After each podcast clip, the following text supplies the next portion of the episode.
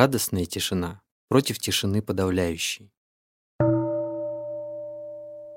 Иногда, когда мы размышляем о тишине, мы представляем себе некие насильственные ограничения, например, авторитаризм и отсутствие свободы слова, или заявление некоторых пожилых людей о том, что детей должно быть видно, но не слышно, или запрещение старшим членам семьи касаться чувствительных тем. Тишина, достигаемая таким путем, подавляет и только осложняет ситуацию.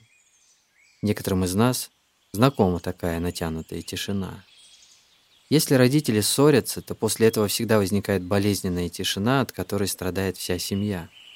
Когда каждый из нас испытывает гнев и тревогу, поддержание тишины только усиливает коллективное озлобление. Эта напряженная, всепроникающая тишина очень негативна. Мы не способны долго выносить ее, она убивает нас. Совершенно другое дело – тишина добровольная. Когда мы знаем, как находиться подле друг друга, дышать вместе друг с другом, делиться друг с другом внутренним пространством, излучать энергию мира, покоя и радости, такая коллективная тишина оздоравливает. Представьте себе, что вы сидите на свежем воздухе и любуетесь солнечным светом, прекрасными деревьями, травой и маленькими цветами. Если вы расслабитесь и станете спокойно дышать, то услышите голоса птиц и музыку ветра, звучащую в высоких кронах. Даже в городе вы способны услышать эти звуки. Если вы знаете, как успокоить безостановочные мысли, вам не придется обращаться к бездумному потреблению чего-то в напрасной попытке избавиться от беспокоящих ощущений. Вы можете просто слушать звуки, глубоко воспринимая их и наслаждаясь ими. В том, как вы слушаете их, присутствует умиротворенность и радость, и тишина внутри вас становится всеобъемлющей. Такой вид тишины позитивен и приносит энергию. Это не подавляющая тишина. В буддизме мы называем такую положительную тишину оглушающей. Эта тишина полна энергии и очень выразительна.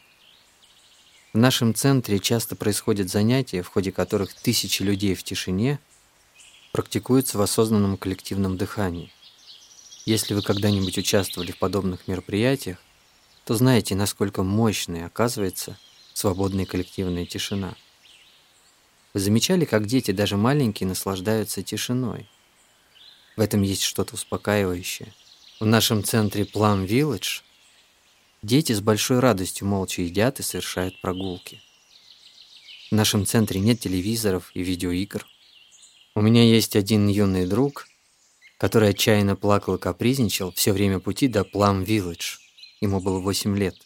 Родители приехали с ним из Парижа, и он не хотел выходить из машины, потому что знал, что будет лишён телевизора и видеоигр целую неделю. Однако в итоге он перенёс это на удивление спокойно, подружился с другими ребятами, а в последний день, пребывая в центре, не хотел уезжать. Теперь он и его родители приезжают к нам каждый год, и он очень ждёт этих поездок. А сейчас ему почти 16.